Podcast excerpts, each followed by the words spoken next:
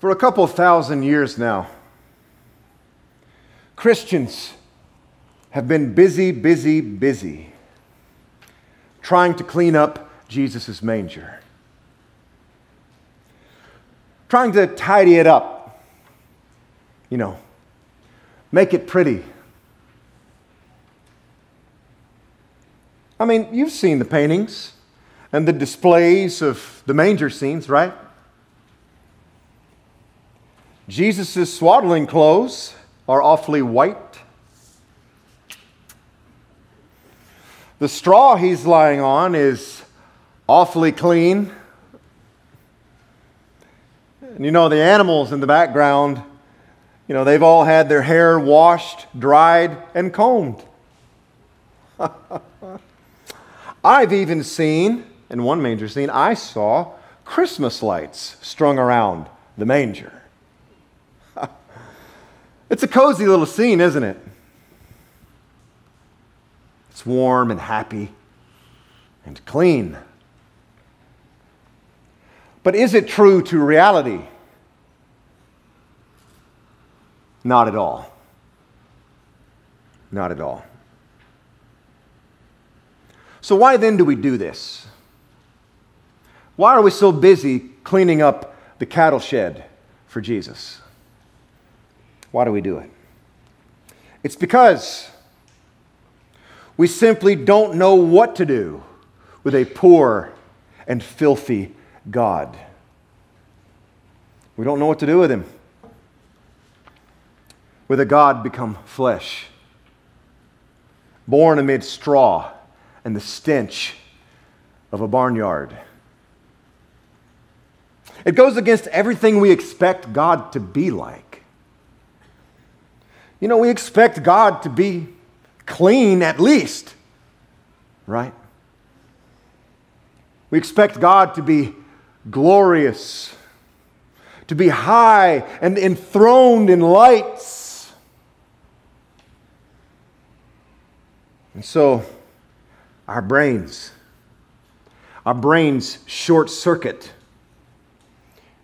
when we find God in a feeding trough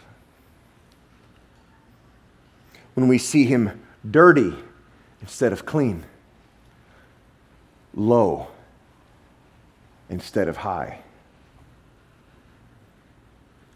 But that's the whole point of Christmas. It's the whole point. Is to show us the real God. And that's the whole point of this sermon series that we're in for this Christmas season.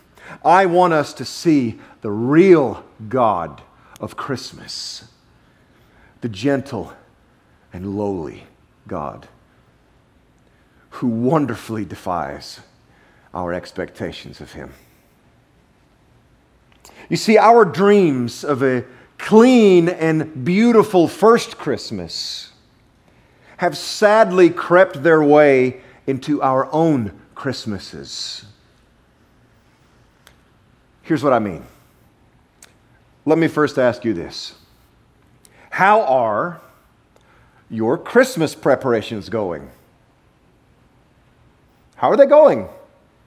You know, you've got food to plan for, presents to buy, guests to invite, and decorations to put up. All that should be kicking into high gear right about now, right? I mean, unless you're a procrastinator and wait till like Christmas Eve or something. Right? I'm with you. But if you're not a procrastinator like me and Nick, that should kind of be going on right now, right? You're preparing for all the things that Christmas entails. Now, what's interesting to me is that most people, most people look forward to Christmas. But as Christmas approaches, we're filled with anxiety. We're filled with stress the closer it gets.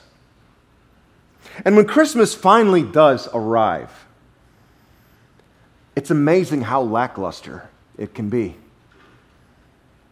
In fact, we know that the Christmas season is when the most people in the United States are depressed. It's during this season the most people are anxious and depressed. And I get that there are multi layered reasons for that. But at least part of the reason for the anxiety and depression this time of year is the weight of expectations that Christmas brings.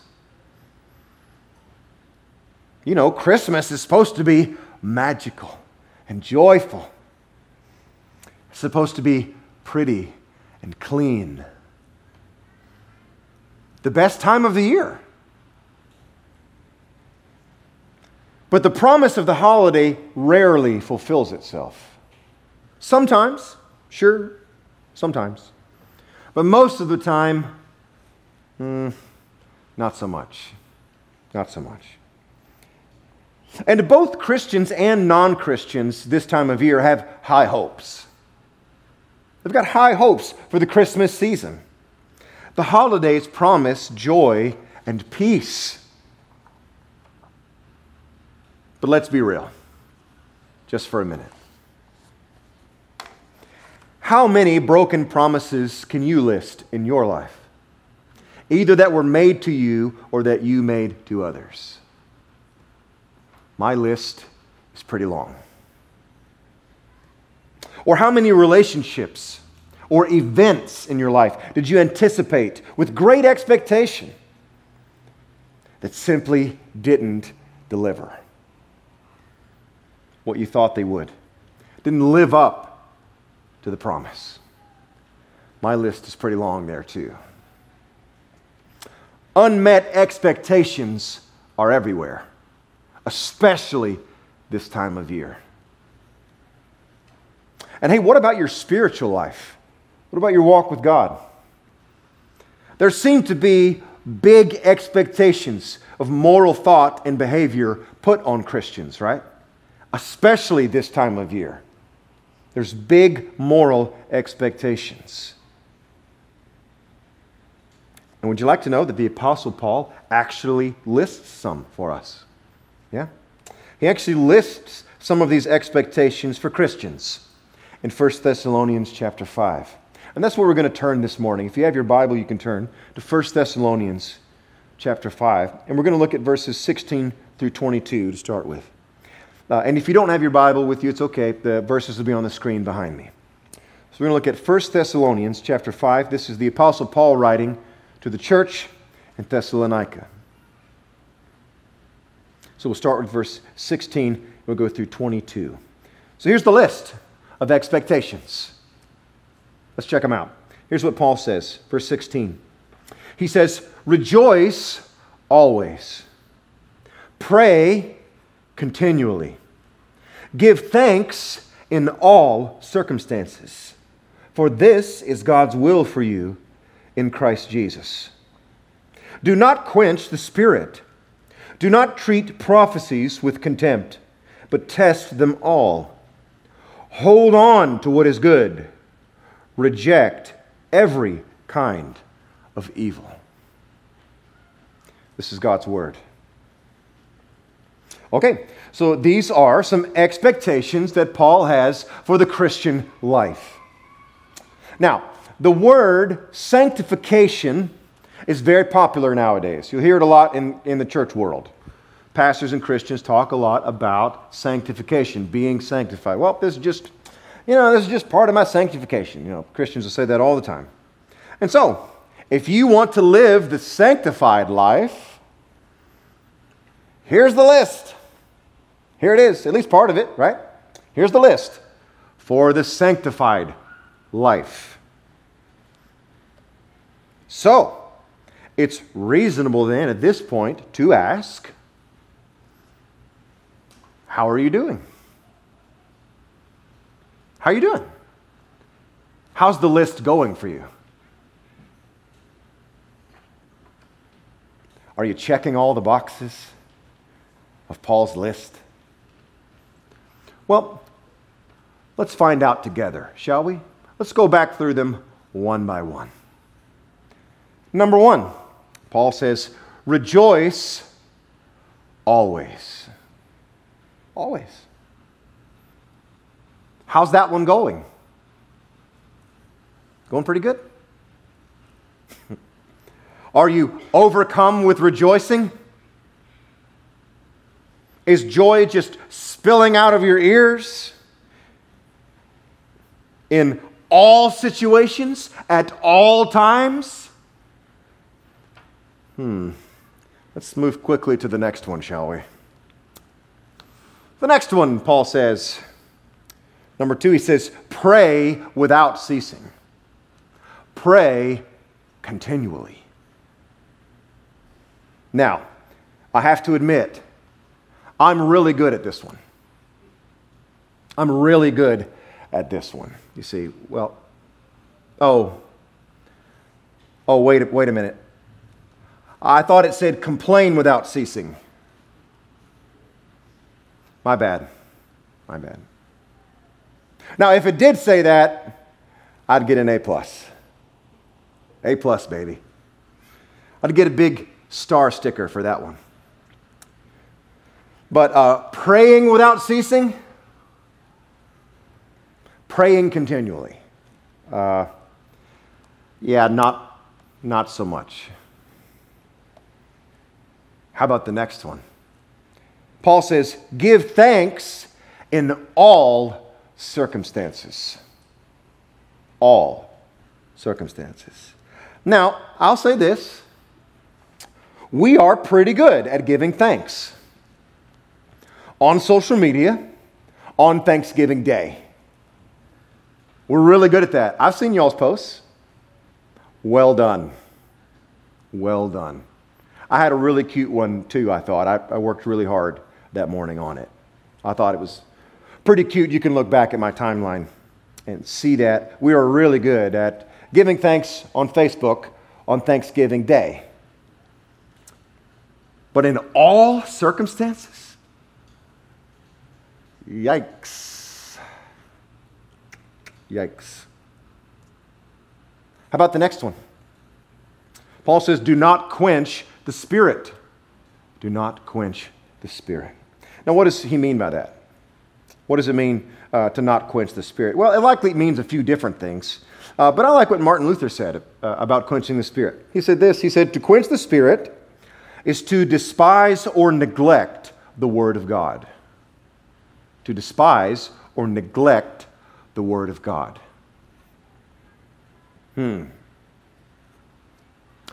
How's your Bible reading plan going? It's going good?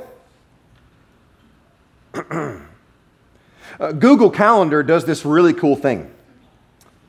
Really cool. So, uh, Google Calendar sends me a special alert every morning to remind me just how far behind I am in my Bible reading plan. Thanks, Google. That's a great way to start the day. like four books behind in my Bible reading plan. Thanks, Google, for the reminder. Okay, how about the next one? Paul says, Don't despise the prophets. Don't despise the words of the prophets. Now, this is a tough one. I mean, who likes to read the prophets? Right? I mean, have you, have you read Ezekiel lately? Have you read Obadiah lately? the prophets are harsh, man. They're harsh. They bring the hammer down on my spiritual condition. Like, they don't mess around, really. They don't mince words. They're harsh. And I don't like that. I'll be honest. I like the words I say about myself better. I like that better. You see, the word I tell myself about myself is the most generous, self supporting word imaginable. Mm-hmm. Filled with naivety and denial. Much, much more comforting than Habakkuk or Hosea. Much more comforting. Okay, and here's the last the last one on the list. Paul says, "Hold on to what is good. Reject every kind of evil." Yeah, yeah. My, my, how easily the good eludes us, and how easily evil creeps in. The good, you know, Paul tells us to hold on to the good, but to me, I don't know about you, the good seems a little bit like water. like trying to grasp hold of water. It just like slips right through our hands. And then evil is like grabbing a hold of a clump of super glue or something. Like it just like sticks there, and then the more you try to like get it off, the more it spreads. right? That's the way it seems to me, anyway. And so, Paul says that this list is at least part of what the Christian life is all about. Okay? That's what it's all about. These are the expectations. And they require great effort, obviously. If you've done any amount of honest retrospection in the last five minutes, it takes great, great effort. And it's an effort that is too much for us. It's too much. It's way too much, actually. I went over this list very carefully this week while preparing for the sermon. And I found myself to be a failure on every item on the list. Every, every one of them. I mean, there isn't one that I can feel good about. Not even one. As it turns out, I'm not very good at sanctifying myself. I'm not very good at it. I am far from a faithful servant. I'm simply not up to it. I'm not. I'm not up to it. But you know what? I'm in pretty good company. You see, the Apostle Paul himself wasn't up to it either. And neither were the Thessalonians he was writing to. And that's why Paul ends this beautiful yet sobering list with these words in verses 23 and 24. Let's read them together. Verse 23 May God Himself, the God of peace, sanctify you through and through. May your whole spirit soul, and body be kept blameless at the coming of our Lord Jesus Christ. The one who calls you is faithful, and he will do it. he will do it. He will do it. You see, folks, we think as far as the Christian life goes. We think we've got to work our way up, up, up to God, up there in the clouds, up there in the bright lights. And we forget all about Christmas. We forget that God came down, down, down to us. He came all the way down. You see, He didn't come part of the way down. He didn't come most of the way down and, and kind of reach down for us so that we could reach up towards His hand and grab it. Oh no! Our God came all the way down into our filth into our mess, into our sin. Not so that he could give us a checklist to clean ourselves up. No. He came all the way down so that He could pick us up, so that He could clean away our stains, so that He could put us on His strong shoulders, and so that He could bring us home. My fellow Christians, you are not sanctifying yourself. You're not. You are not being faithful to Jesus. You're not. Oh no. You're not sanctifying yourself. Jesus is sanctifying you. You're not being faithful. Jesus is being faithful to you. And he will do the work required. You see, he who began a good work in you will see it to completion. He will see it to completion. The hope we have of the life that God wants for us does not reside within us. It does not. The truth is that what God requires, God Himself provides. That is the wonderful truth of Christmas. What God requires, God provides. But you know, here we go. Here we go, needlessly piling up expectation after expectation on ourselves. At work, at home, at Christmas, and in our walk with God. We just, ooh, the expectations, we just pile them up. I should be this and I should be that. And I should have done this and I should have done that. And what we do is we put ourselves in the chains of expectation. But the reality is, according to Scripture, is that we are free.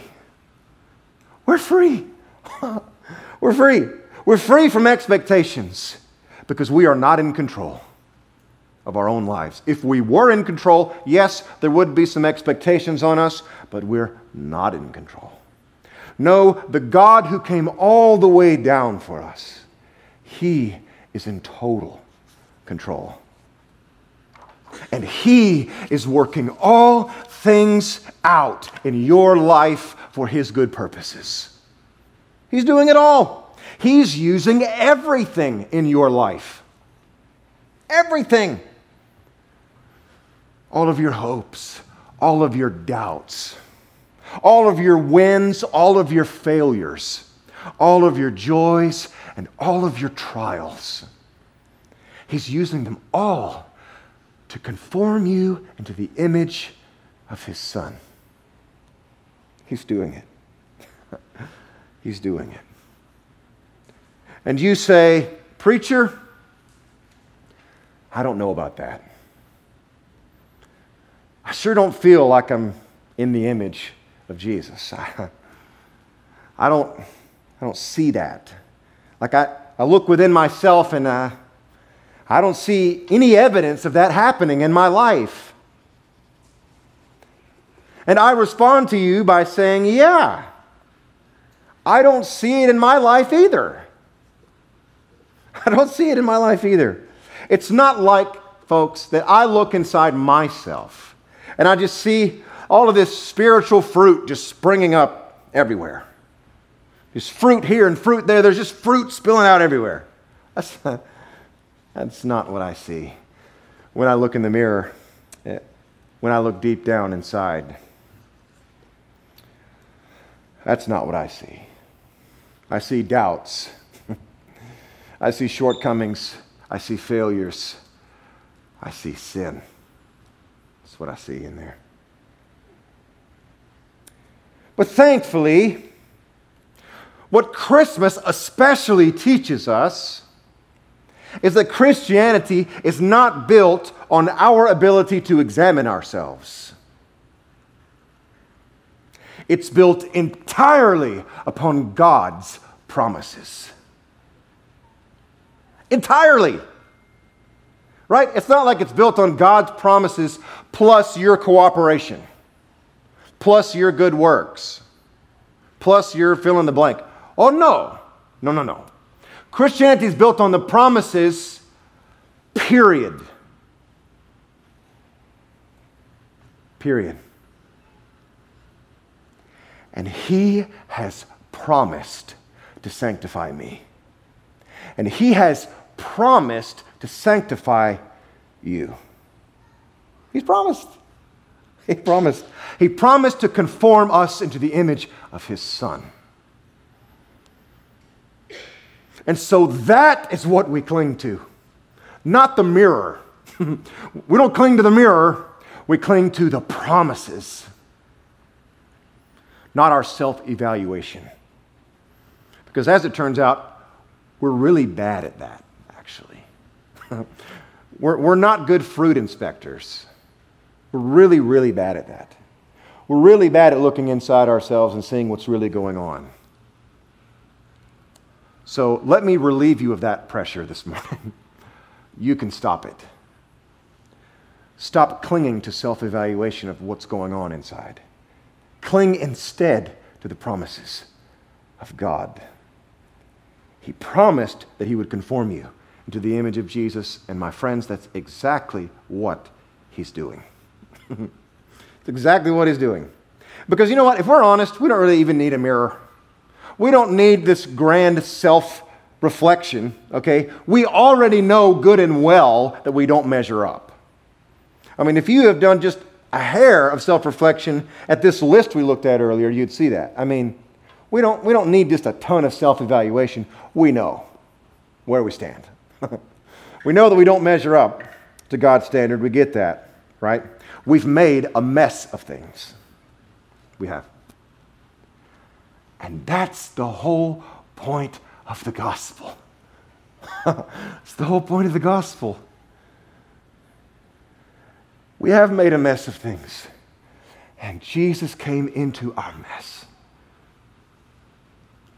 He took the mess off of us and put it onto himself and nailed it to a cross. The whole point of Jesus' birth. He was born into our mess that he might make us white as snow. Christ has done for us what we cannot ever do for ourselves. Sheep don't clean themselves, folks. Do they? They're not like cats, you know. Like you don't, you don't pass a field of sheep and see them out in the field. right? Sheep don't clean themselves. Who cleans the sheep? Yeah. The shepherd cleans the sheep. Oh, and he's real good at it. he's real good. He's got you white as snow, baby. I mean, there ain't a spot on you, and there ain't a spot on me either despite any evidence that you might provide to the contrary. I don't care. Throw that evidence in the garbage. I'm going to roll with this. I'm going to roll with the promises. That's what I'm going with. The promise that you're clean because of Jesus. And hey, you know what? I get that this is hard to believe. I get it. All right? I'm with you. It's hard to believe. It seems too good to be true. It, it just does. And I get it. That I, you know, it, it seems too good to be true that I can be clean and righteous because of what Jesus has done, not because of what I've done. That's, that's hard to believe. I get it. And the reason it's so hard to believe is that we've lived in this world long enough to know that nobody keeps their promises. Like, nobody. Nobody, us included. At best, our promises are kept half heartedly. Nobody keeps their promises. But what the birth, life, death, and resurrection of Jesus proves is that when God promises something, you can take it to the bank. You can take it to the bank. It doesn't matter what evidence you can provide to the contrary, that's all irrelevant.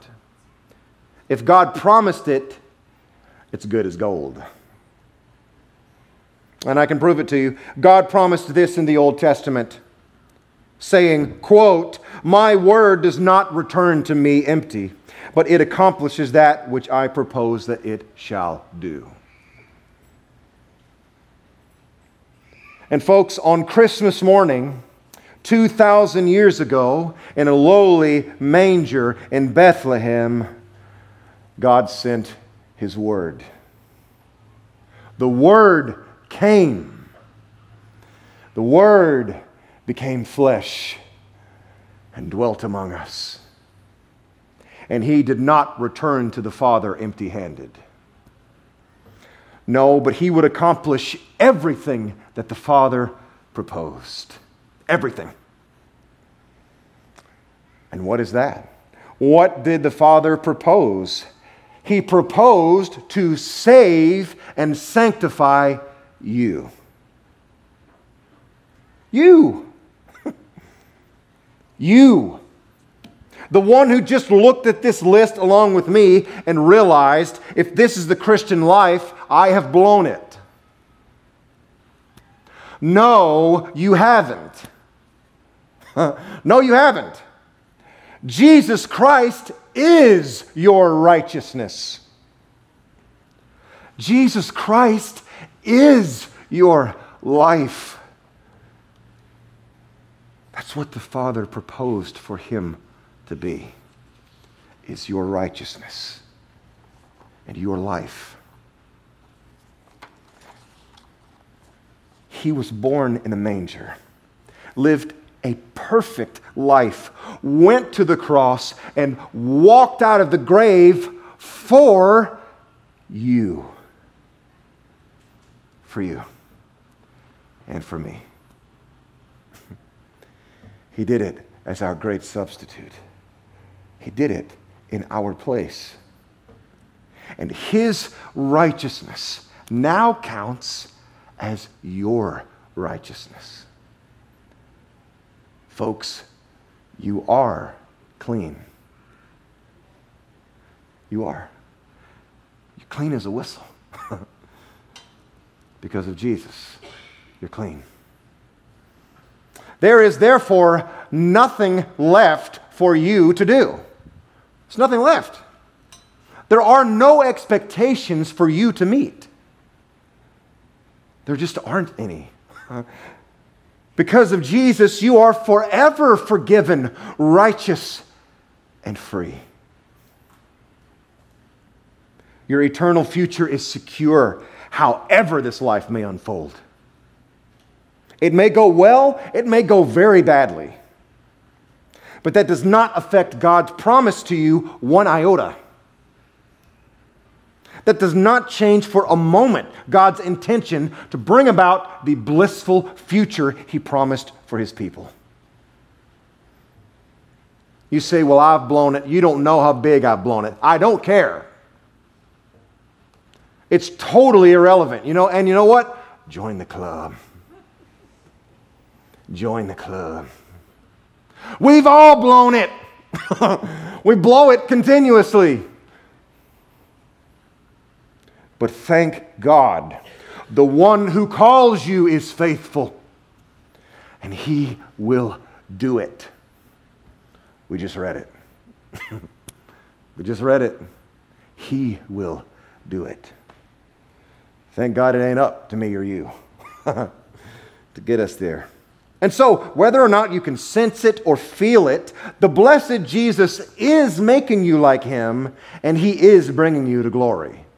He is, He promised. And so, this Christmas season, we do not put our hopes where they do not belong. Way up in the clouds somewhere, up high in the glitter and lights. No. We put our hopes where they belong. Way way, way down low in a dark and dirty stable in Bethlehem. That's where we put our hope. Because, folks, the hope for the fulfillment of who we will be and the new world that God will make for us resides solely and exclusively in the baby in the cattle trough.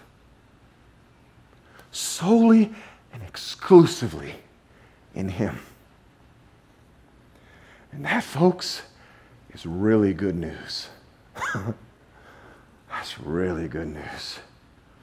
Because you and I, we blow it. But Him, He never does. He never blows it. So I'll tell you what, let's do this. Let's do this, folks. Let's enjoy our Christmas preparations. All the food and all the presents, all the friends and family. Let's enjoy it. No matter how it ends up. Because you know, it doesn't really matter. I mean, hey, maybe your Christmas dinner will be a spectacular success. or maybe you'll burn the kitchen down. Hey, maybe your kids will love the toys you spent so much time and money and effort on. Maybe they'll love them, or maybe they'll spend most of their time playing with the boxes they came in.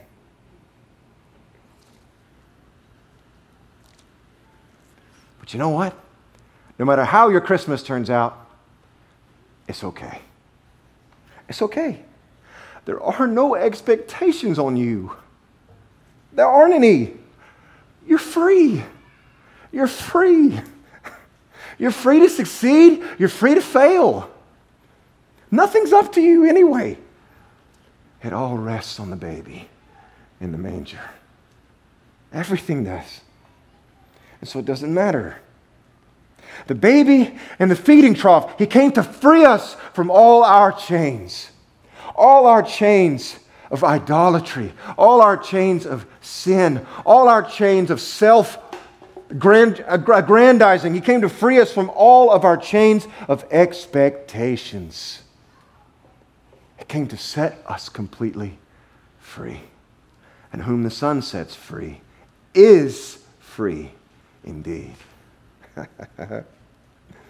our future is secure in Him, He has made it so. So, this Christmas, let us eat, drink, and be merry. For tomorrow we live forever.